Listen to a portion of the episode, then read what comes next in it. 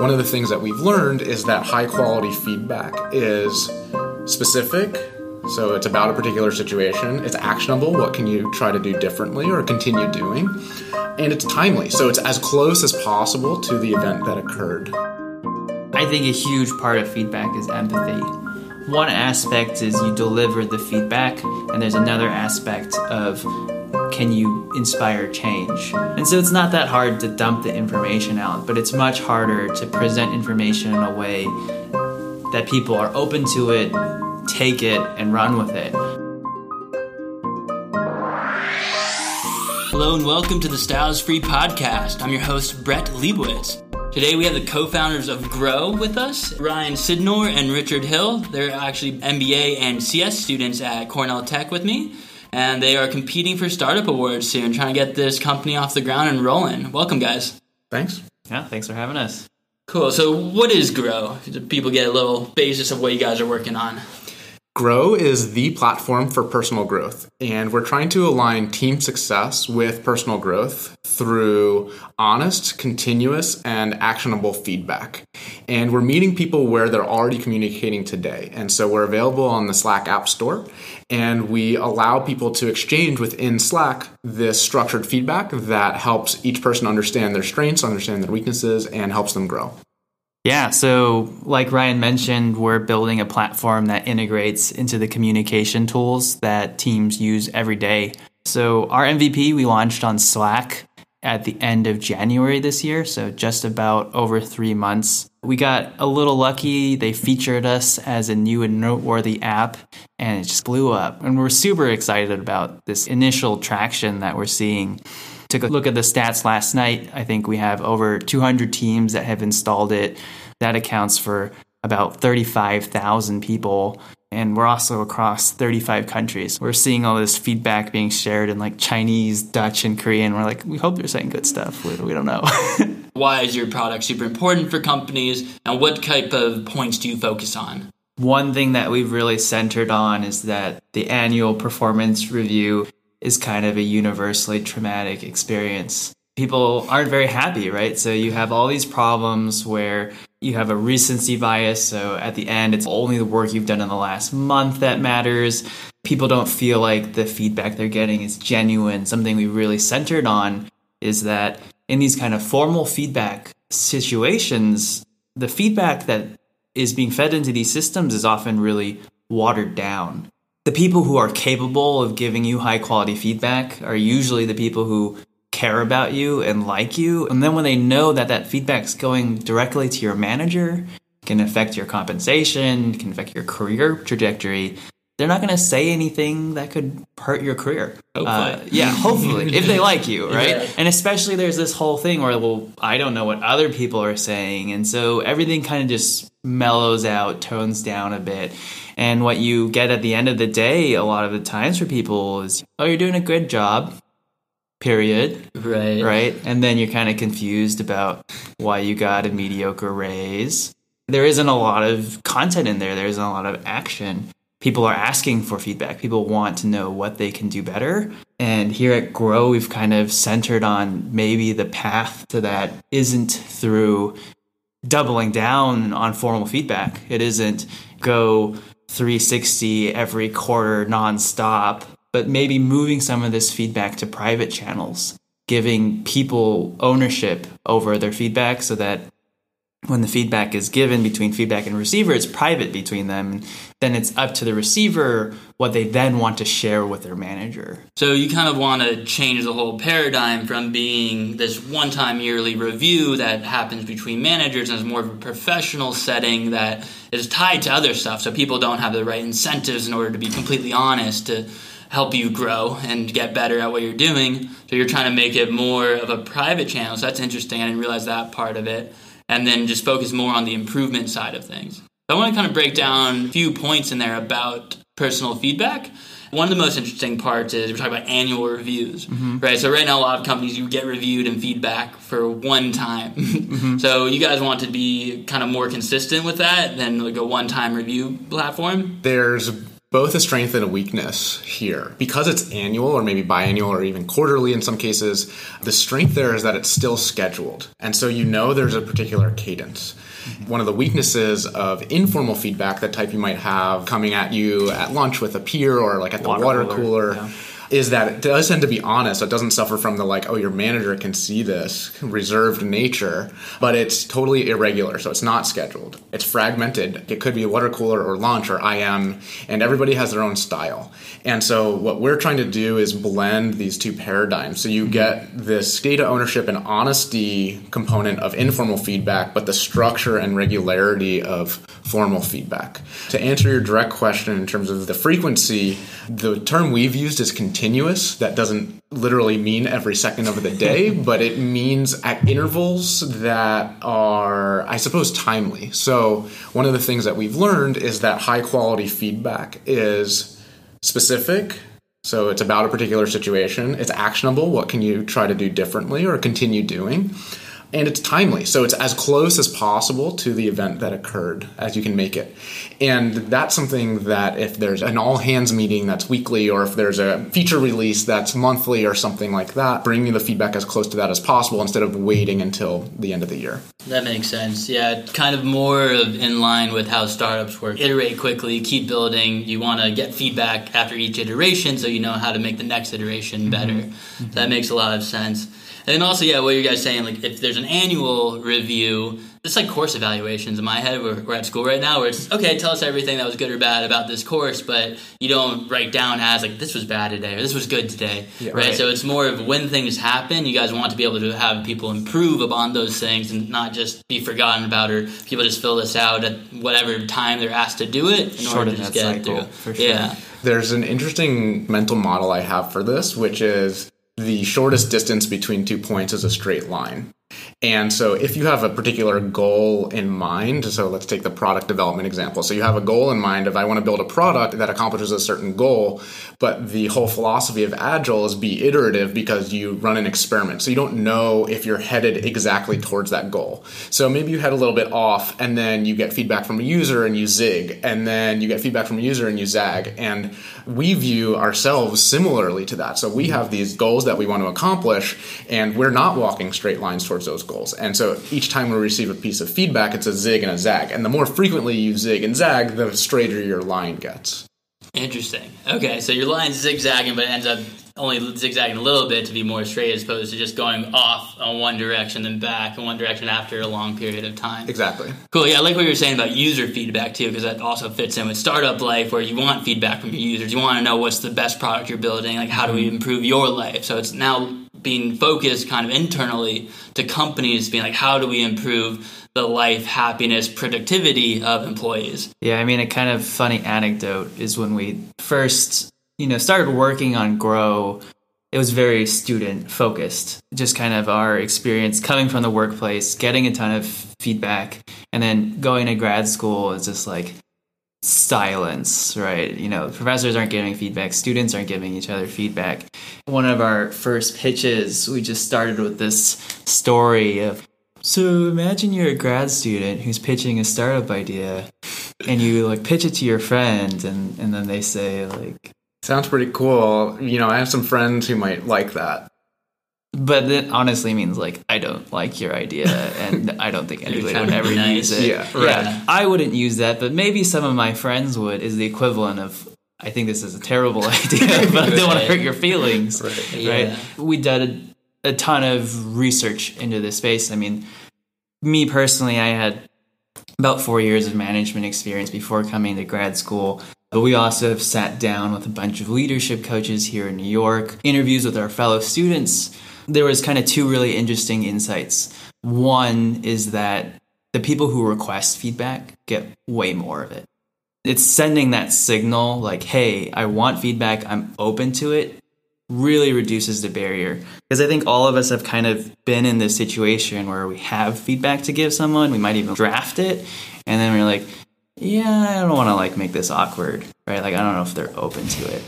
Yeah, that's something I've learned is that if you're going to give someone feedback, it definitely helps. Like, hey, do you want feedback on Mm-hmm. this? If they say no, then fine. I'm upset about this. I don't want feedback right now. Maybe Right. later. Not but there is times where it's like, okay, I do want to improve, and I think in general, you kind of want. At least certain companies want this always learning person versus constantly wants to get better. And that's a good quality in in a workforce. People that are working on stuff that they want feedback, they want to get better, that they can take constructive feedback. Because it's not just constructive feedback, right? You want to know what you're doing right, and you say like mm-hmm. keep doing things like this. What you guys were saying before, actionable items, right? This doesn't help to say no, that wasn't good. You need to say, okay, this part wasn't good, this part was good, and here's ways to improve. I take like a sports background. After games, you film everything and you, you watch film. You have to understand, okay, that block was bad. Like I, mm-hmm. I messed up here, and you can iterate on that and make it better the next time around. So it definitely helps to improve yourself, knowing what you did wrong and what you can do better and what you're doing well.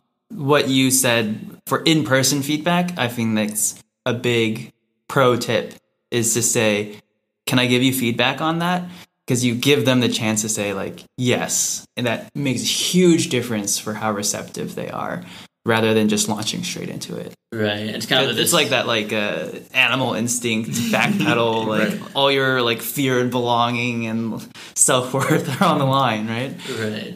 Instead of getting defensive about it, you open yourself up. You allow yourself to be vulnerable and accept this feedback instead of just like locking up. Like, no, I don't want this right now. Grows the personal relationship too, right? The mm-hmm. trust that you need in someone to have them give feedback and accept their feedback as good or bad. Because it can be the other side. There's the one side you guys were talking about where, like, yeah, that was a good product, good job, when they don't really know it. mild And positive What'd you say? mild positive mild positive interesting and then there's the other side of it where you go okay thanks for that feedback right? You know you can do the same thing to them like not accepting it but just being nice about it. Mm-hmm. So it's good to mm-hmm. have the, the conversation open and have people able to talk to each other and figure stuff out how to improve. It's not that's what's also weird things are tied with bonuses and all this stuff and you guys are trying to move away from just this personal incentives or professional incentives, but actually get to the root and get to people talking with each other to improve themselves without having to worry about how do they look for their job. Yeah, mm-hmm. totally. I think there's something interesting that, that you mentioned, which is we think that it can actually help you build relationships. This was the second point. Richard said there were two insights that we had, and one of them was people who request get more feedback. The other one was about actually building relationships. And so what we see is that for people who exchange these small, more frequent pieces of feedback with one another, they spark conversations, they get to know one another better, and that deepens their relationship. the funny way I think about that second insight is that usually you have to test the waters, right? You have to give them like a small piece of negative feedback and see if they just blow up, right? And it's only once you've kind of established that trust, they're receptive, they're open, they're not super affronted, then you're like, all right, well, here's the actual like meat of core things you're doing wrong, right? But until you have that sample, small interaction, it doesn't really happen. There's another really interesting kind of meta point about these two insights is often when you read about feedback, people will give advice on how do I give good feedback or how do mm. I receive feedback well. And we have these two insights which are focused on different ends of the spectrum. So one is for people who request, they get more. That's the receiver. Hey, I'm open. On the alternative side is the person who is giving these small, more frequent pieces of feedback. And so that's for the giver. It is a two way street. It's a conversation at the end of the day. And so, like, marrying those two, so the person who is requesting a lot with the person who is giving a lot tends to build like a really high performing team. And also, yeah, you have a team, different people have different inputs of what they see as good or bad, so you can get everyone in on that. It's not just your manager giving you feedback, who's mm-hmm. probably a little bit separated from what you're doing, as opposed to your peers who see every day interacting with you exactly what you're doing. Then you mm-hmm. get a bunch of different inputs from a bunch of different people, and you're giving your inputs, so it's much more cohesive if everyone can get on that same page. It's all about those different blind spots. for sure. You said your stuff is continuous. I think something that makes your company very interesting is you're using these new technologies that a lot of startups and companies are using. Right now, you guys are based as a Slack plugin. We're coining this grow in the flow. And the concept here is that you don't have to switch out of what you're already doing. And so Slack is priding itself as a platform of, quote, where work happens. I think that's their tagline. Mm-hmm. We agree. And so we're in Slack all the time. And rather than switch out to a website where you have to give feedback, you can just do it right from Slack. And so this is part of our core kind of ethos as, as a product where we're on Slack now and we're planning to expand, but that expansion isn't necessarily into a standalone web application. That's into Microsoft Teams and Google Hangouts and Skype for Business and these other communication channels so we can meet people where they're already working. The other interesting component about continuous so, one, you don't have to switch out of what you're already doing. And two, we've done a lot of research into behavioral economics. Mm-hmm. And so there's the rational human, and then there's the actual human yep. and this concept of your ideal self. And so it's one thing to be listening to this podcast right now and be like, oh, feedback sounds cool. Like, I should totally do that. I'm going to go do it right now. And then the podcast ends and like your laundry's done and then you forget. and so that's the, the challenge that we've been addressing through behavioral economics this concept of nudging. There's certainly annoying nudges in the world, like spam mail. And then there's um, nudges that actually can help motivate you. Mm-hmm. And they motivate you by reminding you, like, hey, this is something that you wanted to do. This is really important for these reasons. Here's a concrete step you can take right now. And so we've been working with a professor here at Cornell Tech of behavioral economics on building some of these nudges into our application. And they've been super successful so far. And it's kind of cool when we nudge people, like it works and they're happy about it. What's an example or a few examples of some nudges you guys are using? The most simple one is just kind of called pre commitment. So we'll ping someone on Monday and just say, hey, do you want to set a goal for yourself to try and give or request three pieces of feedback this week?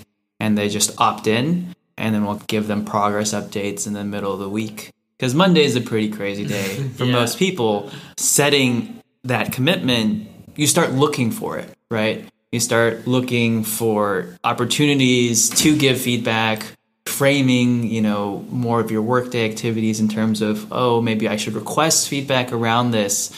We're really seeing good engagement on that one. Another nudge we're doing is like my favorite one, calling it a feedback sprint.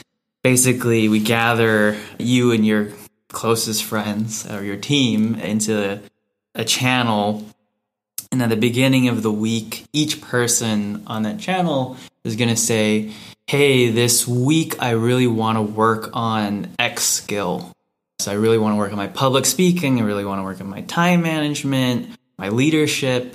And so that's kind of like getting into that request flow. I think daily we send them an update like Richard is looking for feedback on public speaking. He's gotten one out of three. Help him go there and, meet his goal. That daily summary really drives your peers to give you more feedback. Yeah, it goes into what we were talking about before that the people are now open to the feedback. You mm-hmm. have them mm-hmm. on Monday say, Yes, I want feedback, and then it's their idea, right? Now they think that they want the feedback, they're ready for it and then they have this goal in the back of their mind that they want to get this feedback and then they're open to when that feedback comes in or in that other setting that your favorite one where mm-hmm. they're in the group already that yeah. they're ready for that feedback they want it they want to improve they like are excited about it at that point i think it makes a big difference for them to say that they're looking for feedback on a specific skill it definitely frames it as more collaborative because I think otherwise you run into this risk of it's an open door policy and I'm open, was open to feedback, period, but it's hand wavy, right? Versus picking a skill involves a certain amount of vulnerability. You're admitting that you can improve and you want to improve versus I want feedback, period, isn't much of a admission. Right. And it's now not exactly tied with your bonus and stuff. So you're not mm-hmm. nervous about it and yeah. want it to want to fudge it a little bit. Mm-hmm. You're just honest and you're trying to get just better mm-hmm. without any real consequences to it. At my first job, the first couple feedback I got was positive, and then I got a lot of negative feedback after that. And it was all wrong. it was like all factually wrong. But that was a good lesson for me, I think, because it was still helpful for me to know that people had a bad perception right? right? Or an incorrect perception. And it was better for them to share that with me than for them to hold that and for me not to have the opportunity to fix that. Trying to invite as much feedback as possible and getting those data points, right? Because then you have the power to do something with that. Definitely. I think there's two really interesting points within what you just said one that you need a mix of good and bad feedback. I've had in jobs where I've only gotten bad feedback from a certain person. It's Yeah. like you're not looking at the good job I'm doing in this certain Sure, area. sure. This is delayed feedback, so it's like I already resolved this with the person I had it with, and now I'm getting this after the fact. There's theories of shit sandwiches. Here's some positive feedback. Some Yeah. Mm-hmm. shit, some negative feedback in the middle, and then some more positive feedback. Because then the people respect your feedback more because they see that you're looking at all angles and they're, you're not just shitting on them. Mm-hmm. you got you got the good parts of the sandwich in there. Yeah, and the perception of feedback. That's Mm-hmm. very important where okay, even if you're not doing anything wrong, you still need to be perceived well. Tied Mm-hmm. to your bonus, tied to you being a, a good employee and people thinking you're good. What do I need to do to get my perception better? Even if you're actually still doing the same work, how do you show people? How do you have demonstrable things? Say, hey, I'm doing this right, even if you don't think I am. And then you can change that. You don't have to wait a year for that. This is my opinion and not necessarily Grow's opinion, but I feel like this is one of the number one millennial problems. People want to be recognized for just the quality of the work they do, and that's it. And they don't want to explain the work they do. I did good work. Isn't that good enough? No, it's not if nobody knows about it. I believe it's a chapter title in the book, The Hard Thing About Hard Things, and it's about product development and sales. And the title is If You Build It, Will They Come? Yeah. uh, and it's like, no, they won't because they won't know about it. And I think it's a really similar concept to this. That makes sense. Yeah, a lot of it's in marketing, right? Even to the internal level, you have to market yourself. You have to show that you're doing good work as well. That Yeah. If you build a great product that no one uses, no one knows about, how, how that's not a great product anymore. Yeah, and to me, this comes back to building relationships where this feedback exchange can be the catalyst to help build a better relationship. Whereas if you don't have this catalyst in the first place, if you know Richard never knew that there's this perception problem, you wouldn't have the opportunity to build a relationship and to mm-hmm. fix things.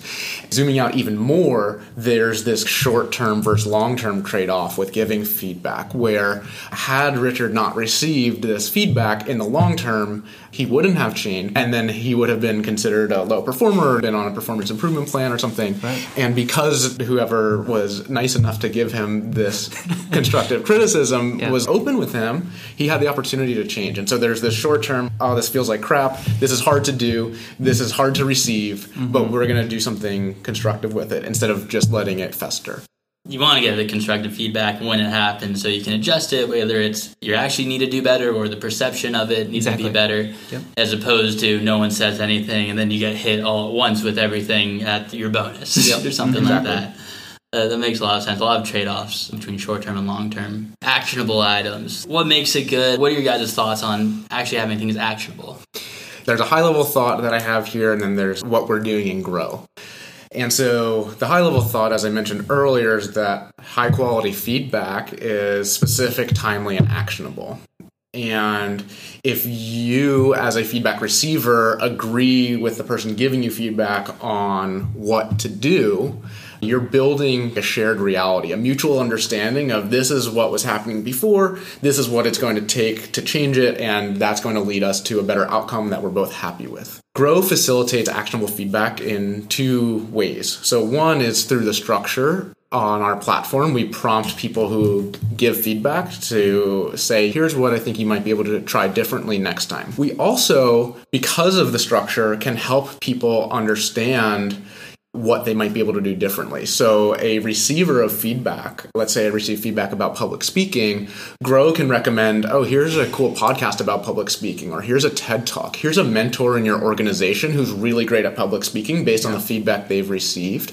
Or if you don't feel comfortable talking to somebody internally, you know, here's an external resource like a coach who can help you learn how to speak better. That's interesting because you're providing kind of this database of feedback material, and you guys can in turn get feedback of is this good information. I always look at data plays for companies because we're moving more and more toward data is extremely important and Yep. getting the right data and database of stuff. So you guys can grow this prime database for how do people get better, and you can do it for specific jobs or specific companies. Figure out exactly using this internet, using this flow of work, or sort of continuous model to figure out how do people get better in general, and how do we move forward with this sort of technology that is in the past has been once a year, or they know it's important, but there's so much qualitative versus quantitative stuff on there that it's unclear what actually works and what doesn't. Yeah, I think this is a cool opportunity for us to pursue learning and growth rather than conventional performance management functionality. So, as a platform, rather than figuring out how to tie in with your payroll system, we can figure out how do we recommend the best resources for you to continue your growth journey. And I think to your point about data, we can certainly imagine a world where it's like, okay, here's the number one resource that your team used, here's what your company uses, and here's what the world at large uses to grow uh, along these dimensions. And I think there's a really cool opportunity for us there. Definitely, especially we're talking about the wider scale of world size and you're talking about the internal company that we have our own internal resources. Basically every company especially after a certain size has their own wiki or database of resources that they have that you can help people find stuff faster too. It's not just feedback, or maybe it could be feedback oriented, but here's this quick piece of information that we found for you that matches exactly like other people have seen this information and helped them before using this sort of model of what was wrong. Yep, that's exactly right. That's one direction that we're trying to move in because we think there's a lot of value that is within those documents, and sometimes they're hard to find, or sometimes you don't remember to go look there. Sometimes you don't remember they exist. And so, by being in the flow of work and, and prompting people at the right time to go check this stuff out, we think there's a lot of opportunity there. Something I wanted to ask about a few minutes ago is you're saying people are giving feedback, and if we agree that this is good feedback for myself, then it's a good way to move forward. How do you see if I'm getting feedback and I don't agree with the feedback? I mean, if we're hopping like straight in, into grow, I guess, just straight from the UI, we have some quick reactions where you have a thumbs up, heart, but more in depth. We definitely give you a quick way to send a message back as well as we have a button that says schedule time to nice. discuss this further. Nine times out of ten, it's not the end of the conversation, and that's really what we view it as: is providing a platform that sparks those conversations and, and begins the back and forth. Because it's not like here's that one thing you were doing wrong, and once you fix that, that's it. Right? It's definitely an iterative process. Right. And if someone put themselves out there to tell you this, there's probably a little bit more that you can gain from doing it in person, but it sparks it, like you're saying. It's the initial beginning to get this conversation going. We've been trying this thing where we rotate different hint texts for the people who are giving feedback. And in some of these have been the insights we've gathered from our own experiences and leadership coaches. But we definitely encourage people to phrase their feedback as, hey, this is a data point. I'm not saying this is the hard, absolute truth. This is my perception. Making it more subjective, making it more collaborative. I'm sharing this because I care about you and I want you to get better, not because I'm like a sadist. There's no incentive for me to just go ham on you here. This is all about how can you improve and then improve our team? Especially since the anonymous not necessarily anonymous mm-hmm. but private interactions do you guys have ways to measure improvements of using your product versus without your product? Right it's not money that you're saying oh we lifted your sales by this much. It's like a lift on productivity which is difficult to manage. So do you guys have key metrics or something that you can measure and show to companies like hey your people are more productive now yeah, I mean, it's a very soft space, I would say. Traditionally, we're saying that companies are already investing in HR tech products, and some of those core pillars that we're tacking onto are culture, performance, and learning. So we kind of span these three product types. What we're saying our core value prop is is that people who feel like they are improving are more likely to stick around job churn is real and hiring and firing people is very expensive. A recent estimate was that the cost to hire and fire someone is twice their yearly salary. Companies are very interested in reducing churn and improving retention.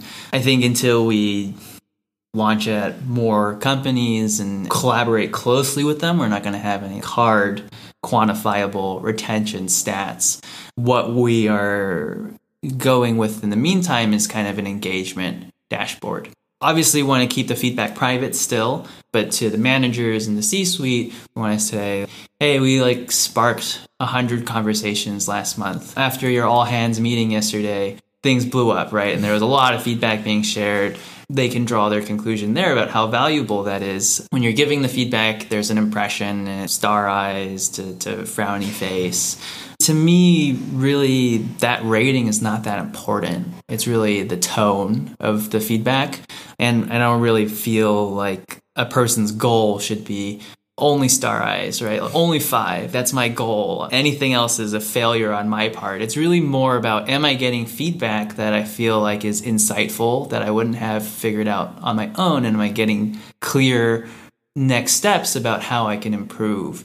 And so we're definitely trying to tap into quantifying that more regularly and, and maybe releasing features about having the feedback receivers rate that feedback or note in some way that there was something actionable that they do want to work on.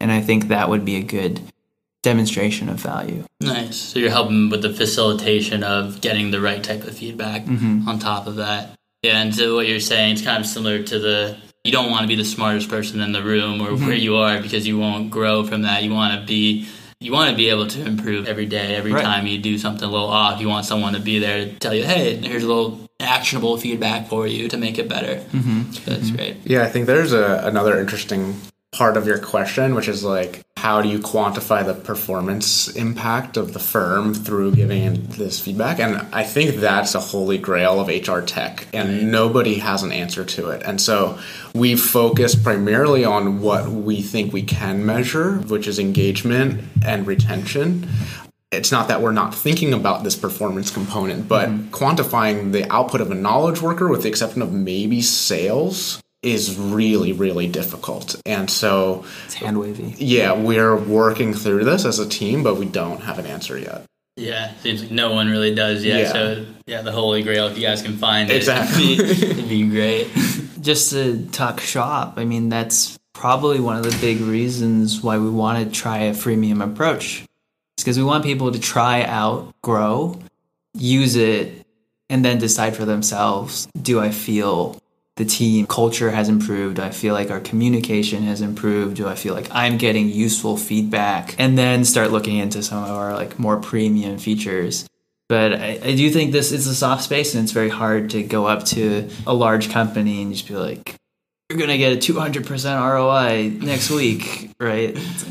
Right. It's kind of how they use it too. You need to make sure that they have oh yeah like, culture the proper is... tools to like you're saying the manager needs to be like okay like everyone give a piece of feedback or some sort of campaigns maybe that they can go into as opposed to like I don't know what this is like I'm just gonna ignore it to do my work. You have a really good point about this manager component and so while we have certainly seen bottoms up adoption of Grow so an employee you know installs it from the app store and uses it with their team at the end of the day, what we've learned, what I've learned as part of my MBA and what we've seen in industry is that a lot of culture is set at the top. And so you have these executives and managers who are role models for an organization.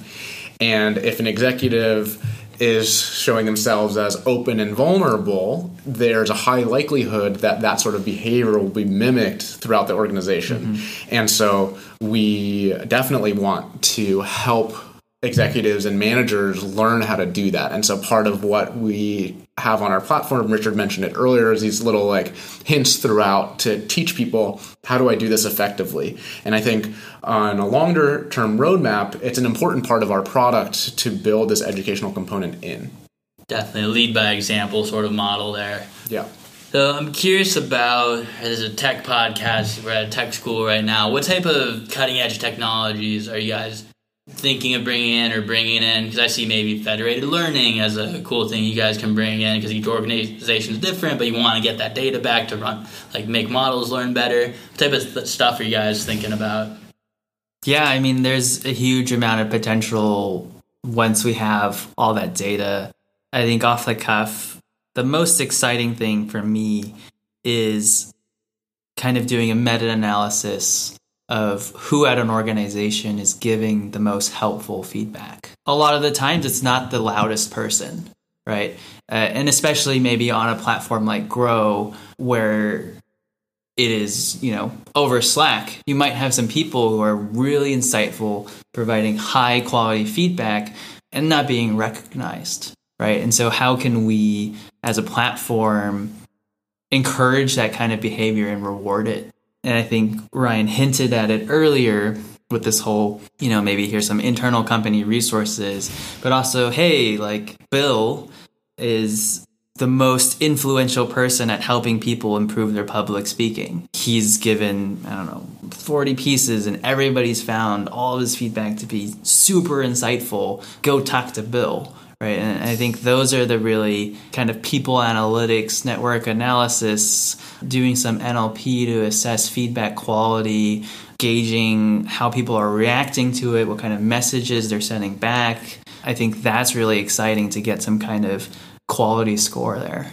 Yeah, I think similarly going on the organizational network analysis bent. The other sorts of insights we can surface is like, so here's an influencer, which is what Richard's talking about. Here's a connector who's connecting teams. Mm-hmm. Here's a mentor. And then there's also the flip side of like, oh, here's somebody who isn't engaged. Here's somebody who you should maybe reach out to to support them because they haven't been getting as much feedback as the baseline or something like that. Mm-hmm. Or they're asking all the time and nobody's giving them anything. right. right. Yeah.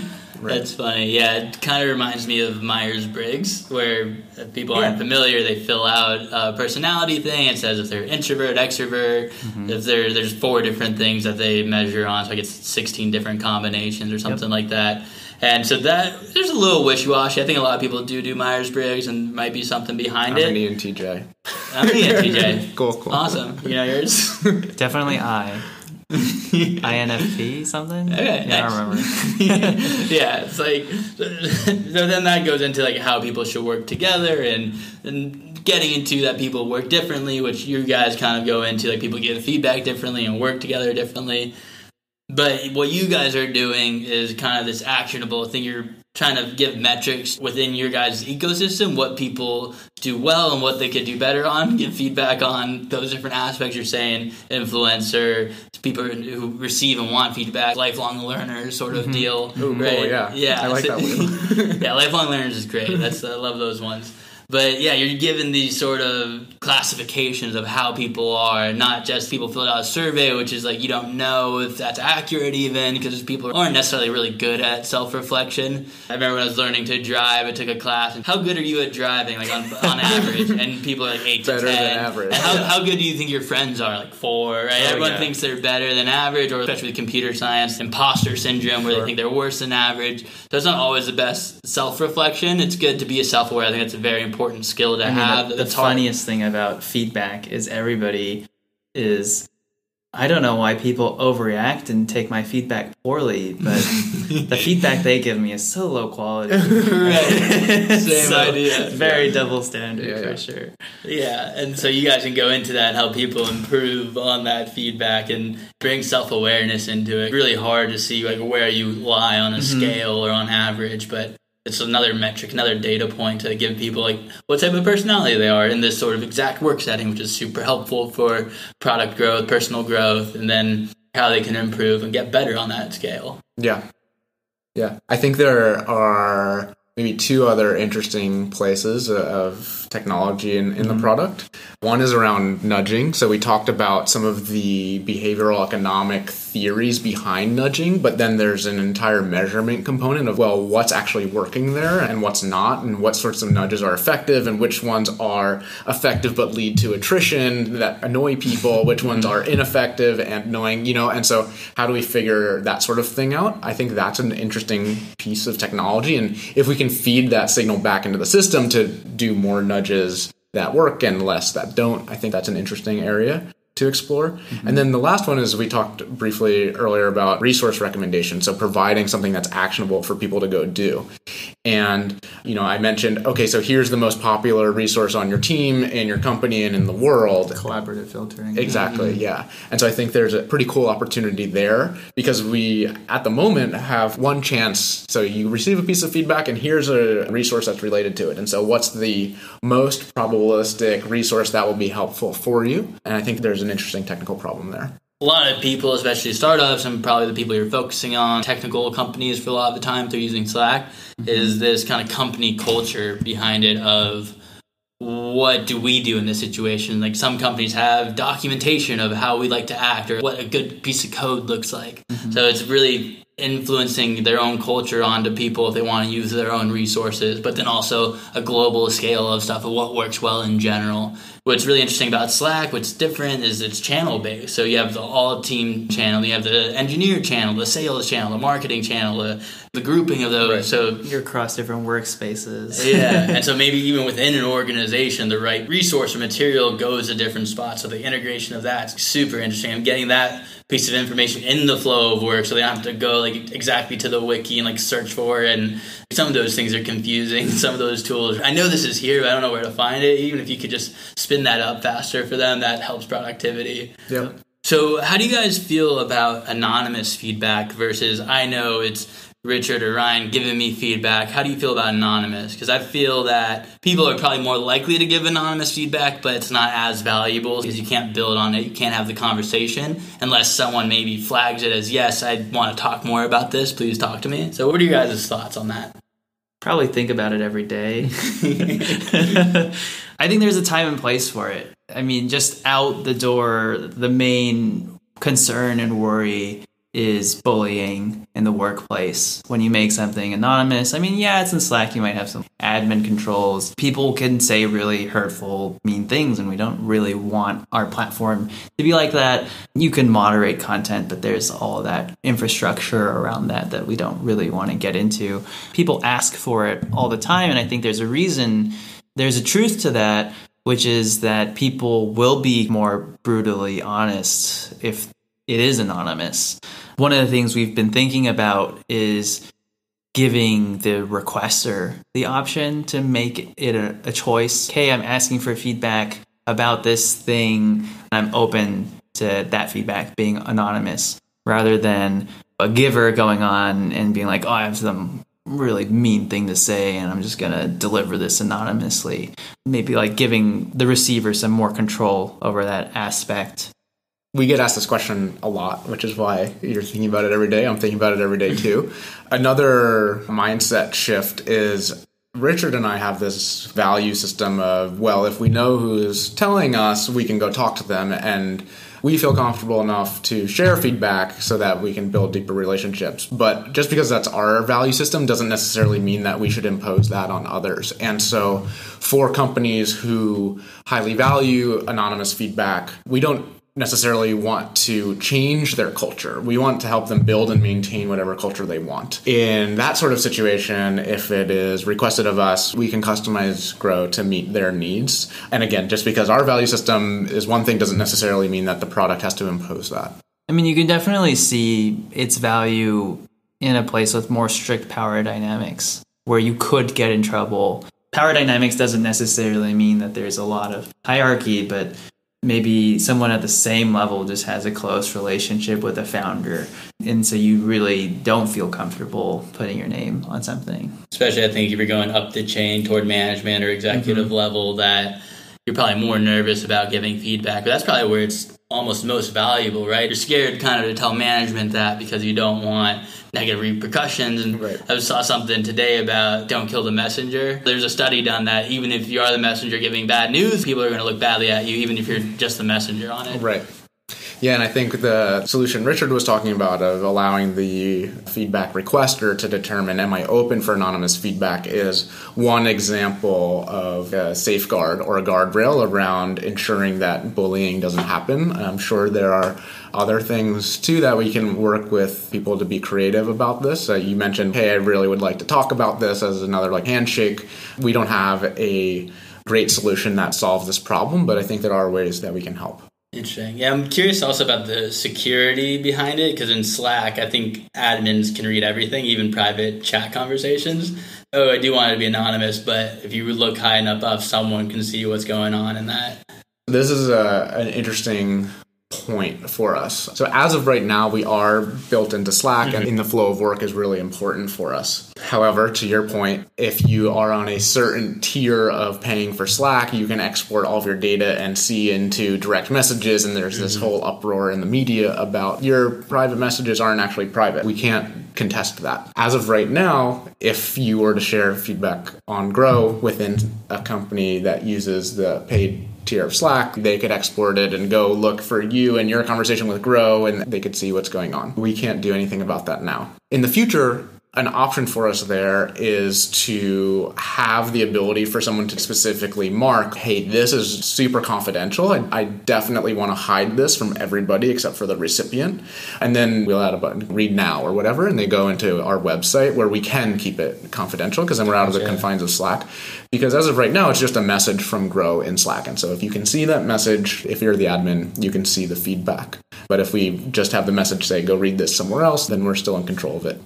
It hasn't been a concern yet. Actually, none of our customers and clients have asked us about this, but it is a, a corner case that's certainly on our mind. Yeah, you're typing into Slack on your company laptop in a company Slack workspace. You should be smart about what you're saying. I think more about how we're positioning it is we're not making it easy for the management to have access to that.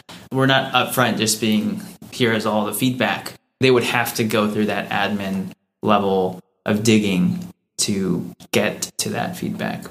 Yeah, it kind of puts you guys in a good spot too, holding the data. We're saying about resources and making sure that goes to the right spot, getting your kind of wedge and value in there. Yeah. Your security is super important. I feel like every single day, data security and data privacy is getting more and more important, more mm-hmm. looked at especially with Slack, I didn't realize for the longest time that admins could look at private messages. They don't tell you that. you right. kind of just have to hear it. Right. It's through the news. Yeah. yeah. Well, any good resources? We talked a lot about personal growth and feedback. Any cool books or articles that you guys would recommend for people looking to get more into feedback? I mean, there are a couple of books that come to mind. I previously worked at a firm called Bridgewater Associates, and the founder wrote a book called Principles. It's not purely about feedback, but it's about a way to think about the world and carry yourself through the world. I think there's a lot of really useful and valuable insights in that book. There's another one called Radical Candor, which is more specifically about the merits of giving people feedback that's honest while showing that you care about them. There's a book that I quite like. It's called The 15 Commitments of Conscious Leadership, and it's by the Conscious Leadership Group. They have a bunch of really cool videos online too and they're not necessarily directly about feedback but more about interpersonal relationships and team dynamics. And i think marrying those concepts from like principles in the conscious leadership group with things more specific to feedback like radical candor can help you be really great in this space. I think a huge part of feedback is empathy. One aspect is you deliver the feedback and there's another aspect of can you inspire change and so it's not that hard to dump the information out, but it's much harder to present information in a way that people are open to it, take it, and run with it. Just around the space of empathy, I think anything by Brene Brown is amazing. Diving into what is vulnerability, what is shame, and how do you have conversations in this space. And I think another book that I thought was really interesting in this space is Thanks for the Feedback by uh, Douglas Stone. Their central thesis is that a lot of management training is about teaching managers how to give better, higher quality feedback. But maybe that's not the right focus, and maybe we should be focusing on helping people receive feedback better. Doubling down on that statement I made earlier, it's like, yeah, even if it's wrong, it's still a useful data point and you should be grateful that they're sharing that and not just keeping that inside of them. And it kind of breaks down why we get triggered by feedback. As an engineer, I appreciate the categorization. Like, oh yeah, well this is triggering me because it's factually wrong, or this is triggering me because it's attacking my core identity and my self worth, right? And triggering imposter syndrome and stuff like that. So I thought that book was really interesting. Amazing, yeah, like that the answer to that question wasn't just feedback books, mm-hmm. but you go into empathy or these different aspects of what makes good feedback. Take it from a higher level and combine all these things together to really make the product that you guys are building more effective and and mm-hmm. get to the core of it instead of just all right, we feedback. We just do feedback. What makes good feedback? Taking it a step out is, is really great. So thank you guys for sharing that. Sure. Where can we find Grow? Yeah, so right now, if you go to our website, getgrow.io, you can add Grow to Slack for free. And if you use the code STYLE, we'll give you 10% off for your first three months of our premium offering, Grow Pro, which allows you to customize Grow to meet your needs, export your data, and see engagement reports that Richard was talking about earlier. And if you don't use Slack, don't worry. In the next few months, we're going to be expanding to Microsoft Teams and the other communication platforms that I talked about at the beginning of this podcast. Well, thanks so much for coming on, guys. This is a great conversation about what makes good feedback. How do you really integrate into a company, use cutting edge technologies and platforms to really make companies better and get personal growth and get people on a better state. So, thanks for coming on. Appreciate it. Thanks for having us. Thanks, Brett. I don't even remember how to be beatbox. Let's see. Hey, hey, yo.